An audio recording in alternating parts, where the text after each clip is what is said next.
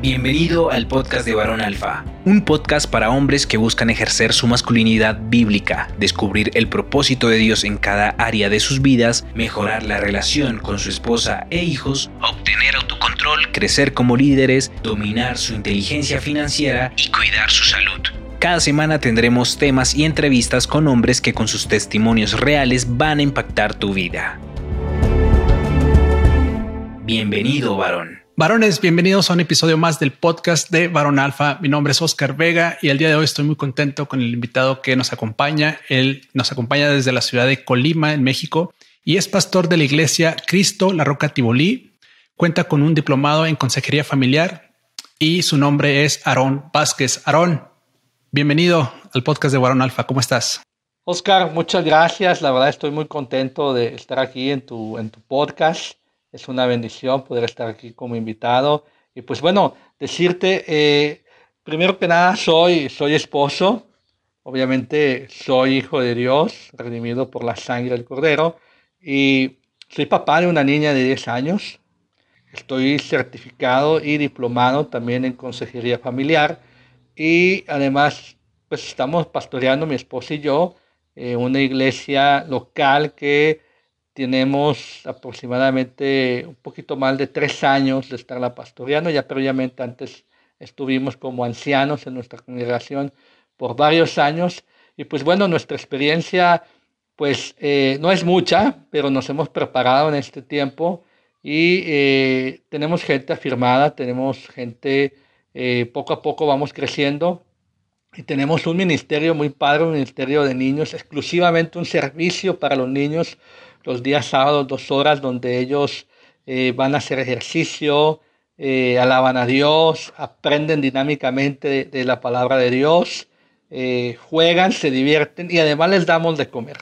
¿sí? Ah, Entonces tenemos esta, este ministerio que creemos que por la zona donde estamos es un ministerio fundamental y necesario. Así que pues bueno, estamos muy activos y trabajando tanto en la familia como en la congregación. Wow, pues excelente, Pastor Aaron. Y entrando un poquito ya en el tema que es muy interesante, como lo mencionaba ahorita, y es respecto a la ira, esta, esta emoción que en ocasiones puede ganarnos, ¿no? Y, y es un tema en el que me platicabas que tienes algo de experiencia. ¿Qué nos puedes platicar acerca de la, de la ira? ¿Qué es exactamente la ira y cómo, cómo afecta la ira a nuestras vidas? Mira, Oscar, a varones que, que escuchan, varón alfa, eh, la ira eh, es una emoción con la que todos batallamos. O sea, no nos salvamos nadie, ¿sí? Eh, es, como, es como el COVID, ¿sí? Es como... prácticamente nadie se salva, todo el mundo nos va a dar, ¿sí? Tarde o temprano. y pues bueno, tarde o temprano, ¿sí? Este, se revela, se refleja en nosotros. Como te decía, la ira es una emoción que nosotros cargamos, ¿sí? La ira no es, no es mala hasta cierto punto, sino que se vuelve mala en un punto determinado. Recordemos lo que dice Efesios, Efesios 4, 26, ¿verdad? Hablando acerca de la ira, dice, iraos pero no pequéis. Mm. ¿Sí? Quiere decir que podemos airarnos, pero hasta un punto donde no lleguemos a pecar. Y mira, te voy a poner un ejemplo de una ira justificada y una ira que entra como, una, como un mecanismo de defensa natural. Un ejemplo normal entre nosotros. Vas tú como papá, no sé, tengas hijos eh, menores de edad, pero vas, supongamos, vas con tu niña eh, menor de edad y, vas en un, horario tarde en una zona oscura. De pronto salen unos chicos, ¿verdad? Tres, cuatro jóvenes eh, que se les ve malos, ¿no? Y te quieren golpear, quieren incluso tomar a tu hija, ¿verdad? y hacerle daño, abusar de ella. ¿Qué es lo que tú vas a hacer? Inmediatamente sale de ti una fuerza que es la ira, te enojas, ¿verdad? claro. Esa es una ira natural. ¿Cuál es la tendencia? La, la, tendencia es a usarla como un mecanismo de defensa. Cierto. Entonces, ¿qué es lo que haces? Como mecanismo de defensa, tú vas a defenderte a ti mismo y vas a defender a tu niña. ¿Sí? Claro. Entonces, obviamente vas a tirar golpes y vas a, a buscar este, proteger a tu hija aunado a esa fuerza que te empuja, que es la ira, ¿verdad? Que es lo mismo que sucedió cuando el Señor Jesús en el templo, ¿verdad? Corrió a los cambistas, aquellos que estaban haciendo negocio con los animales del sacrificio, ¿verdad? El contexto es ese, ¿verdad? Él se molestó porque estaban haciendo un negocio de algo que no debían hacer, ¿verdad? Vender los animales para el sacrificio cuando cada persona debería llevar su propio animal porque eso era, eh, era lo preciado, ¿verdad? Que le presentaba a Dios. Entonces el Señor Jesús se enoja y esa es una ira, digamos, por decirlo así, justificada o santa, que de alguna manera eh, es natural y que no es pecaminosa porque se está defendiendo algo que es justo. Pero donde ya entra la ira pecaminosa es cuando nosotros desde adentro del fondo eh, sacamos ese enojo que daña, que lesiona, que trae amargura, que trae dolor, como el caso de Caín con Abel. Claro. ¿Sí? Si tú recuerdas la escena ahí, Caín, la, Biblia dice en Génesis 4 que Caín se enojó de tal manera que decayó su semblante, es decir, cambió mm. su rostro, cambió su cara. Entonces, ¿qué es la ira? La ira es una emoción que surge dentro de nosotros, ¿sí? Cuando no vemos cumplida una expectativa o cubierta mm. una necesidad eh, que nosotros estamos buscando obtener, ¿sí? O buscando obtener. ¿Qué pasa con la ira, Oscar? La ira revela eh, esencialmente quiénes somos. ¿sí? La ira revela lo que hay dentro de nosotros. Por eso el Señor Jesús dijo, no es lo que entra, sino lo que sale de ustedes, lo que contamina al ser humano, ¿verdad? ¿Por qué? Porque sale desde adentro. Entonces revela también los vacíos y las necesidades que cada uno de nosotros tenemos. Y mira, los hombres tenemos muchos vacíos y muchas necesidades. Y muchas veces esa impotencia, ese vacío, esa necesidad no cubierta o no satisfecha, paradójicamente nos lleva a revelar nuestra ira contra nuestra esposa, contra nuestros hijos, contra las personas, Oscar. Claro. ¿Cuál sería la diferencia? Ahorita mencionabas el enojo. ¿Es lo mismo eh, una ira y un enojo? No, mira, el, enojo tú te puedes enojar y te puedes controlar. Mm sea, tú te puedes enojar y muchas veces este, puedes estar, te enoja una situación, te enoja una, una circunstancia que no te acomoda, no te gusta, eh, se te hace injusta, pero bueno, no pasas más allá. Si la ira ya es eh, algo que tú empiezas a premeditar, tú empiezas a pensar más allá, tu mente empieza a imaginar respuestas, acciones, actitudes que obviamente si no las detienes y las llevas a cabo, te va a traer consecuencias desastrosas. Ahora, mencionabas algunos ejemplos de la ira en, la Biblia. ¿Hay algún otro ejemplo bíblico que hable sobre la ira? Hay, hay, algunos ejemplos, pero mira, el, para mí el más claro, el más detonante que tiene muchas enseñanzas, por cierto, dignas de un devocional profundo, de análisis profundo, es el de Caín con relación a, su ofrenda y la ofrenda de Abel. ¿sí? Me gusta mucho porque en la, en la Biblia de contexto hebreo viene más amplio. ¿sí? Dice que Dios estuvo conversando con, con Caín y, le dijo, ¿por qué, ¿por qué cambias tu cara? ¿Por qué te enojas y cambias tu cara? ¿Sí? Y, y Dios le dice a Caín, sabes que el pecado está a la puerta ¿sí? Más el dominarlo está dentro de ti, depende de ti. Y eso es tremendo, eso, eso nos enseña algo bien profundo y, y es con relación a esto. Yo tuve en un momento dado que ir al psicólogo porque hubo una etapa de mi vida en los primeros tres años de casado que repetí un patrón de mi papá, yo que decía que nunca iba a hacer lo que mi papá hacía, uno termina haciendo lo que sus padres hacen, ¿verdad? Aunque uno no quiere. Entonces, eh, repite patrones. Y recuerdo que en una ocasión eh, repetí ese patrón violento, no le pegué a mi esposa, pero es como si lo hubiera pegado, ¿no? El otro día yo me sentí tan mal, como con una jaqueca, una cruda moral, ¿sí? Que fui a buscar a un psicólogo y, el psicólogo me enseñó algunas cosas, ¿no? El psicólogo me dijo, mira, eh, nadie es ajeno a la ira, o sea, nadie puede decir que ignora, que no sabe que está irado. Mm. ¿Por qué? Dice, porque cuando tú te airas te duele la nuca, se te eh, endurece la quijada. La quijada. tu, tu semblante cambia. Lo que, lo, lo que aprendemos aquí en Génesis 4, que Dios le dijo a, a Caín, ¿por qué cambia tu semblante?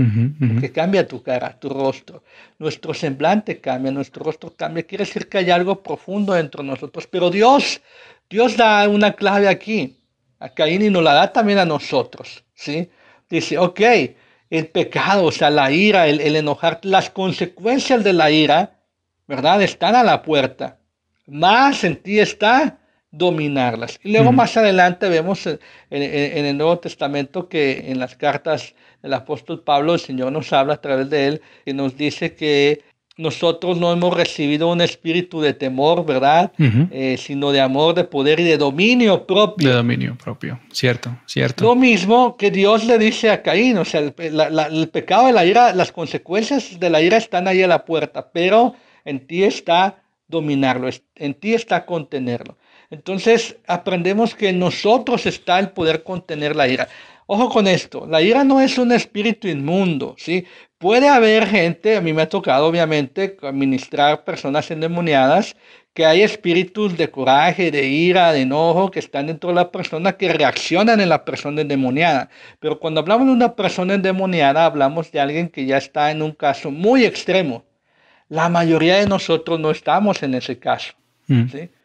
la mayoría de nosotros el problema del aire es un problema de carácter, es un problema emocional, el no saber manejar una emoción, el no saber controlar o gestionar una emoción que está dentro de mí, que yo la puedo delimitar. ¿Cómo podemos saber si todavía estamos dentro de ese parámetro de, autocontrol y cuando ya es un, una batalla este, con espíritus o con o con algún demonio? Bueno, cuando ya es espiritual, eh, no te puedes controlar.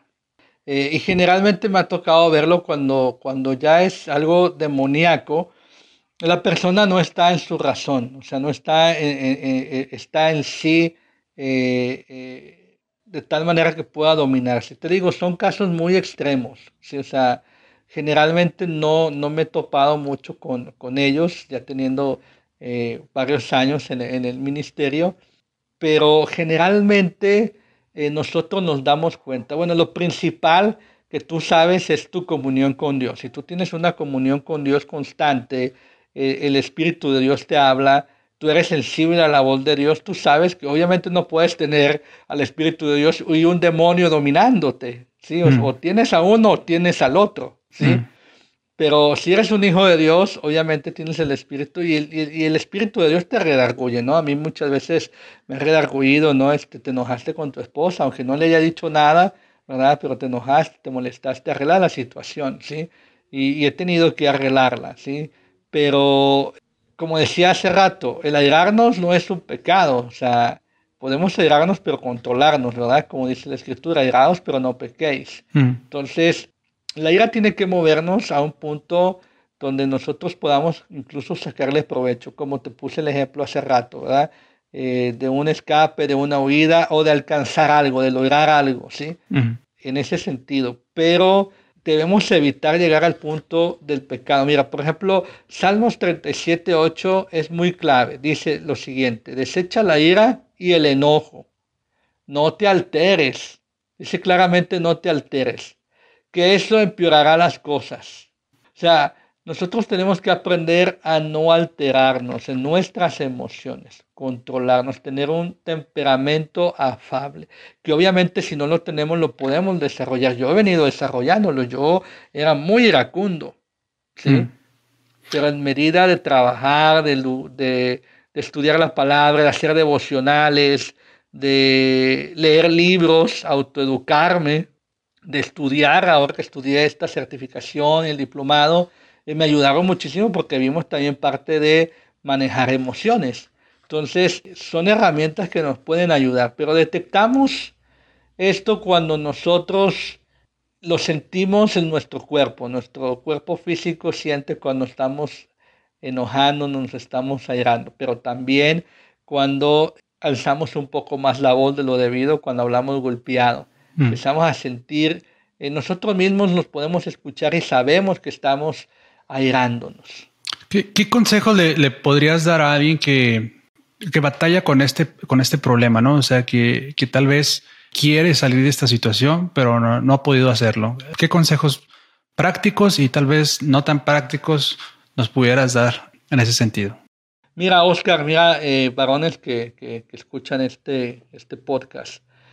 Lo primero es someternos a Dios, definitivamente. ¿verdad? Tenemos que ir a Dios, tenemos que tener, si, si la persona no tiene una disciplina constante de una vida devocional, hablo de orar diario, leer la palabra diario, meditar en ella, eh, escribir en una libreta. Esto es algo que nos ha funcionado mucho en lo personal y como congregación llevar diariamente un devocional, ¿sí? donde Dios nos hable de manera personal.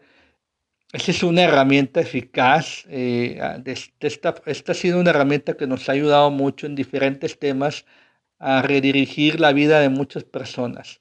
La otra es, eh, definitivamente yo estoy convencido de que uno necesita ayuda, ¿sí? Uno necesita un mentoreo de los expertos, de los que saben. Eh, y en ese aspecto podemos ver, los discípulos siempre estuvieron comandados por el Señor Jesús, ¿verdad? Y a través de la palabra vemos eh, muchos ejemplos. Está Josué, ¿verdad? Que siguió siempre a su mentor que fue Moisés. Y podemos encontrar muchos ejemplos en la Biblia de hombres que tuvieron y lograron éxito porque siguieron gente eh, con autoridad en el tema, ¿sí? Entonces, eh, yo le diría, bueno, busca a alguien, busca un mentor, busca a alguien que ya haya superado este tema, eh, busca libros, lee, ¿verdad? Busca libros, te puedo recomendar, por ejemplo, eh, Victoria sobre las emociones de John Hunt. es un libro que habla en uno de los, de los capítulos profundamente acerca de la ira, entre muchas otras emociones que el ser humano tiene, ¿sí? Que Dios nos puso. Eh, otro que puedo recomendar se llama eh, Cambios que Sanan del doctor Henry Cloud. ¿Sí? También nos habla acerca de muchos temas, cómo pensar y cómo avanzar, no solamente con esta emoción, sino con algunas otras. Y podemos encontrar afortunadamente mucha literatura al respecto. ¿sí? Entonces, eh, creo que el camino de la autoeducación, del autoaprendizaje, también es fundamental, porque creo que uno tiene que desear salir de ahí. pasa como con los adictos. ¿sí? Y de hecho, déjame decirte algo, Oscar, interesante. Eh, la ira puede llegar a convertirse en una adicción. Está catalogada dentro de los eh, esquemas de adicción. Mm. O sea, no solamente son estupefacientes, alcohol y, otras cosas, sino también la ira se convierte en una adicción. Hay gente adicta a la ira que no puede. Ahora mismo estoy tratando con una persona de 73 años que me dice que desde joven es adicta a la ira. ¿Cómo sería eso? Porque se vuelven adictos a los, digamos, al efecto, que, al efecto que tiene eh, su enojo en los demás, al sentir el control sobre la situación. A sentir el, tú lo acabas de decir, a sentir el control y el efecto que genera también en el cerebro. Mira, por ejemplo, te voy a, te voy a explicar algo. Eh, el tema de las adicciones es sencillo, ¿sí? De hecho, la palabra misma lo define, adicción, en el latín, ¿sí? Eh, sin, a, sin, sin poder decir las cosas, sin poder hablarlo. Mm. Todo aquello que tú haces como reacción a aquello que no puedes hablar, se llega a convertir en una adicción.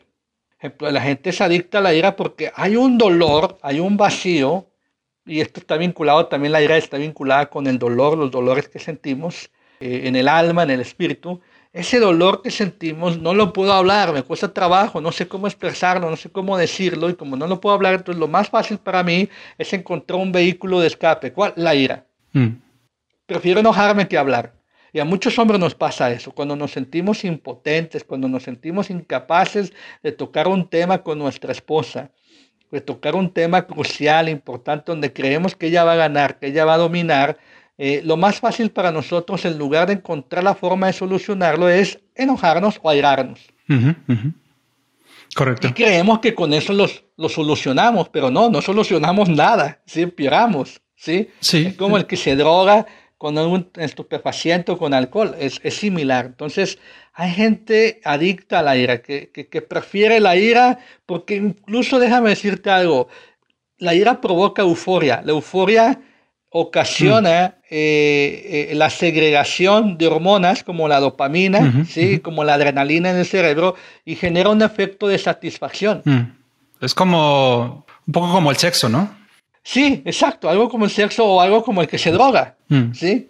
Es lo que genera, o sea, el que se droga lo que hace es que eh, lo que consume le dispara la dopamina, le dispara la adrenalina y se siente placentero, se siente bien en el momento. Pero una vez que pasa el efecto de, la, de, la, de esta hormona eh, o de estas hormonas, viene el bajón y entonces otra vez vuelves a tu realidad. Ya. Pero entonces busca la persona constantemente, entonces prefiero enojarme, me enojo, me voy, esto, lo otro. Incluso hay, hay esposas que dicen, pues es que no entiendo, de todo se enoja. Cualquier cosa le enoja precisamente por eso, porque ya se ha habituado a la ira, ¿sí? Entonces necesita un tratamiento espiritual, un tratamiento eh, emocional o psicológico, un terapeuta o un consejero también, por supuesto, que ayuda mucho en estos casos. Ahora, ¿cuál, cuál serían algunos de los efectos o afectaciones de, de la ira? Es decir, en tu experiencia personal o con alguno de tus clientes o pacientes como consejero, ¿qué has visto tú que sean algunos de los de las afectaciones más comunes? Mira, lo primero que afecta son las relaciones. Dios nos hizo seres extremadamente relacionales. Mm. O sea, Dios nos creó para tener relaciones y no hablo de lo sexual, relaciones interpersonales, ¿sí? Relaciones de amistad, relaciones de cariño, de afecto con las demás personas. Cuando nos enojamos en el matrimonio, como con las amistades con las personas, rompemos la relación. Mm ponemos un puente, ponemos una división en la relación y de entrada es la primera consecuencia que tenemos. El rompimiento en las relaciones. Que de entrada eso ya empieza a darnos un indicador negativo y empieza a afectarnos. Segundo, eh, nos afecta en la salud. Mm. Tremendamente en la salud. Sí, este, yo lo he visto, eh, de hecho ahora mismo el paciente que tengo de setenta y tantos años, llegué con él porque eh, en una charla que tuvimos en su casa con su familia, su hija me dice, eh, mi papá tiene problemas con la vesícula biliar, se ha sentido muy mal estos días. Y platicando le dije, bueno, y tu papá es muy corajudo, se enoja mucho, se ira mucho. Y me dice, sí, frecuentemente. Bueno, mm. de ahí proviene. Ya. ¿sí? Está médicamente probado. ¿sí? Eh, autores como el doctor Tom Colbert, entre muchos otros, oncólogos incluso, eh, que he estudiado, relacionan, eh, vinculan completamente el tema del aire y sobre todo la ira reprimida, es decir, aquella ira que se contiene y que no se expresa jamás, mm.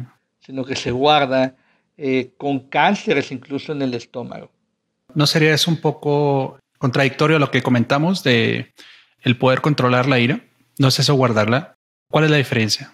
Lo que nosotros debemos hacer es controlarla. El consejo bíblico, el consejo divino es que la controlemos, mm. ¿verdad? Que, que, la dominemos, que tengamos el dominio propio, ¿verdad? Que, que si nos enojamos, eh, no pequemos, no vayamos allá. Es decir, tienes un pleito con tu esposa el día de hoy, una discusión, ¿sí? Alguien de nosotros tiene un, un, una diferencia y entonces hay un, un pleito. Y de pronto llega la noche y te vas a dormir pero no arreglas el asunto. Dejas que, el tiempo pase. Si pasa el otro día, dos, tres días. Eso ya uno está pecando porque uno está conteniendo la ira, está guardando la ira, está almacenando la ira. Así es como si la metieras en un tanque, un tanque emocional. ¿sí? Estás guardándola ahí cuando alguien te dice algo, pero no eres capaz de enfrentar, no eres capaz de expresarte, si sabes que eso me molesta. E, e, esa es, otra parte en que nosotros podemos romper con este tema de, de contener la ira, ¿sí? Mm. El encontrar la libertad de expresar lo que sentimos. Y eso tiene que darse mucho con nuestras esposas, con nuestras parejas. El, el poderle decir, ¿sabes qué? Eso me hiere, eso me lastima, eso no me gusta, me siento de esta manera. Eso nos ayuda mucho a despejar, a, a, deshogar la ira. Mm. Entonces, cuando no se habla, cuando no se expresa, entonces entra como en un contenedor y la reprimimos. Entonces, al reprimirla, ella se centra, los doctores dicen, ¿verdad? hoy día, eh, la medicina dice que se centra muchas veces en, en, los órganos que tienen que ver con el estómago. Mm. Entonces, ahí se guarda la vesícula biliar, es una de las primeras que detona, y se producen enfermedades eh, estomacales precisamente por la ira. Ya. Nada más para recapitular y quedar claros, controlar la ira no es lo mismo que reprimirla. Hay que saber desahogarla. La diferencia es en, en qué manera lo hacemos, ¿no? Se de una manera controlada y este y en paz, digamos, de alguna manera. Así es, Oscar. Y una de las herramientas es, en el caso de nosotros, los que estamos casados, eh, el poder tener esa libertad, esa confianza con nuestra esposa, eh, incluso con nuestros hijos, porque podemos enojarnos con nuestros hijos y tenemos que enseñar. Yo enseño a mi hija, yo le digo a mi hija, ¿sabes qué? Este, eh, porque ella suele enojarse mucho, ¿sí? Mm. Y le digo, ¿sabes qué? Eh, controla, no dejes que tus emociones te ganen. Controla, tú tienes dominio propio sobre ellas. Mm. Pues controla tu enojo, controla tu ira y pregúntate, y esto es algo clave, pregúntate, ¿qué voy a ganar enojándome? Mm. Piensa, razona por un momento, ¿qué, me, qué voy a ganar? ¿Qué, qué obtengo? ¿Qué, ¿Qué utilidades, qué ganancias tengo al enojarme? Entonces valora si tus ganancias no son nada y tus pérdidas son mayores, entonces retira tu enojo mm. y busca el perdón, busca la reconciliación, busca hablar, busca decir, ¿sabes qué? Y ella me lo dice, ¿sabes qué, papá? Me molestó que tú me dijiste esto, me molestó que te expresaste de tal manera. Yo estoy enseñándola a que ella se exprese de una forma libre y sincera sin, sin que ella se sienta vulnerada. Eso es mm. importante. ¿sí? Perdón, eso es que lo que pasa es que eso va muy de la mano de mi siguiente pregunta, que es cómo tratar la ira de nuestra esposa o de nuestros hijos, ¿no? En el caso de que, de que tengan ellos un problema de este tipo. Bueno, una de las herramientas importantes, sin duda, eh, Oscar, varones que escuchan, hombres, es el poder tener esta herramienta importante de comunicación, una comunicación asertiva. Tenemos que aprender a ser asertivos en nuestra forma de comunicar. Desde luego hay algo de trasfondo también. Y esto tiene que ver con el hecho de que yo tengo que tener autoridad para ayudar a mi esposa y a mis hijos. ¿Cómo tengo la autoridad? Bueno, tenemos una autoridad delegada por Dios como esposos, pero también hay algo muy cierto y es que eh, la autoridad nuestra se gana. Y la autoridad se gana a través del ejemplo. Eh, si tú observas a, Jesús, todo lo que él decía, todo lo que él hablaba, todos aquellos mandamientos que él eh, ordenaba, estaban respaldados por la congruencia con sus actos. Esto quiere decir que eh, para yo poder ejercer mi autoridad, yo necesito ser ejemplar ante mi esposa y ante mis hijos. Entonces, obviamente yo sé, Oscar, que no somos perfectos, que fallamos. Pero aún en esas fallas yo tengo que ganarme la autoridad ejerciendo el dominio propio y controlándome yo en la ira. Es decir, yo tengo que ser ejemplo para mi esposa y tengo que ser ejemplo para mis hijos. Si yo tengo ese nivel de autoridad, es mucho más fácil poder ayudar a mi esposa y a mis hijos. ¿Por qué? Porque ellos van a creer, ellos van a confiar en que lo que yo les indique, las herramientas que yo les dé, van a funcionarles. ¿sí?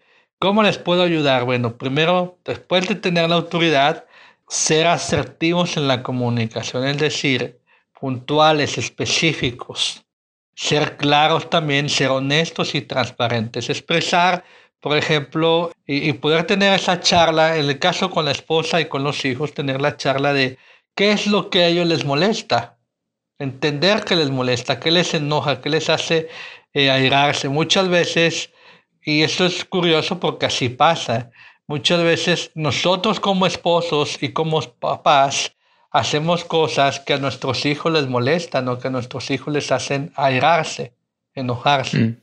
Y a veces no nos damos cuenta, por ejemplo, cuando nuestros hijos entran a una etapa adolescente, tú sabes, ellos tienen cambios hormonales y a veces nosotros les vamos a caer mal, no les vamos a caer nada bien, ¿sí? Y es normal, pero, no, pero nosotros debemos aprender a transitar. O sea, yo tengo que entender, yo tengo, y aquí es donde viene una herramienta que nos ayuda mucho, el autoaprendizaje. Es decir, yo tengo que involucrarme en buscar libros de adolescencia, cómo tratar con mi adolescente, etcétera. Hay mucha literatura cristiana al respecto para yo poder entrar al corazón de mi hijo, en el caso de los hijos, ¿sí? Adolescente y poder comprender por qué, porque yo tengo que llegar al punto medular del asunto. Es decir, a lo mejor yo estoy haciendo algo que le molesta y sabiendo qué es lo que le molesta, yo puedo inhibir ese problema, puedo atacarlo. Igual con nuestra esposa. ¿Qué es lo que le molesta? Tengo que investigar qué es lo que le molesta, porque pudiera tener razón ella en molestarse como pudiera no tenerla. Entonces yo tengo que ayudarle y enseñar, sabes que tú estás teniendo una mala interpretación ante esta situación. ¿Sí? Entonces la comunicación asertiva es fundamental. Ahora, es bien cierto que hay que delimitar algo. Yo siempre, yo le he enseñado esto a mi esposa. Como dijimos al principio, la ira es una emoción, sale dentro de nosotros y que nosotros podemos controlarla, tener dominio propio sobre ella. Entonces, si la ira es una emoción y podemos tener dominio propio sobre ella, hay una expresión coloquial muy común eh, en las relaciones interpersonales, en las relaciones de pareja, y es, tú me haces enojar. Quizás tú la has escuchado mucho, ¿sí? Tú me haces enojar, me hiciste enojar, hiciste tal cosa que me enojó. Bueno, a ver, yo le he dicho a mi esposa, no, cambiemos el lenguaje. Tú te has enojado, tú has decidido enojarte, porque tú pudieras no enojarte. Y en ese caso, entonces, exprésame y dime, a lo mejor yo hice algo que no te agradó, o hice algo equivocado, o hice algo malo, a lo mejor yo no te escuché y cometí un acto que quizás tú no estabas este, enterada o simple y sencillamente se malentendió y tú decidiste enojarte. Pero mm. a eso, tú pudieras haberme dicho a mí, sabes que eso no está bien, eso no me gusta, eso no me agrada. O venir a expresarme a mí, pero controlar tu enojo, controlar. Mira, no sé si me explique este Oscar con este asunto. Sí, sí, sí, claro. Es decir, eh, yo, yo realicé algo que no te agradó, pero estuvo en tu control el enojarte o no enojarte. Es, correcto, ¿sí? Entonces tenemos que enseñar, primero tenemos que aprender nosotros a tener autocontrol de, de, la ira y segundo tenemos que enseñar a los nuestros, nuestra esposa, nuestros hijos también a tener el control en esa autoridad que nosotros ya tenemos y desde luego ejercer una comunicación asertiva. Eh, desde la parte que esa es otra parte que, que es interesante hablar, eh, la comunicación asertiva fundamental en las relaciones. Mucho, veo que mucho eh, en los matrimonios hay mucha falta de comunicación asertiva. Nos comunicamos, a veces no nos comunicamos, solamente hablamos o informamos. Yo, yo creo que ese es un tema que da para su propio episodio, el de la comunicación asertiva, y, creo que sería muy interesante poder platicarlo también. Claro, entonces este, esa es la manera que creo eh, que podemos abordar. Y desde luego, eh, si la esposa de alguien de los varones que está escuchando tiene problemas con esto, fundamental conseguir apoyo, consejería, este, ayuda con alguien experto, con alguien eh, probado en la materia que pueda ayudarnos, a buscar libros, literatura que pueda también guiarnos Creo que cuando la situación es un poco complicada, el acompañamiento siempre es importante, ¿verdad? El, tener alguien que te pueda guiar, que te pueda orientar, pedir ayuda al pastor, ¿verdad? Si tienen un pastor que, que le consejería, un pastor que los pueda ayudar en el tema, desde luego también es válido, ¿sí? Y, y la oración, la oración en pareja, llevar ese, eh, ese problema de carácter, porque es un problema de carácter, Oscar, llevar ese problema delante de Dios y buscar juntos la solución. Siempre estos asuntos requieren de la participación de ambos para salir adelante. Claro.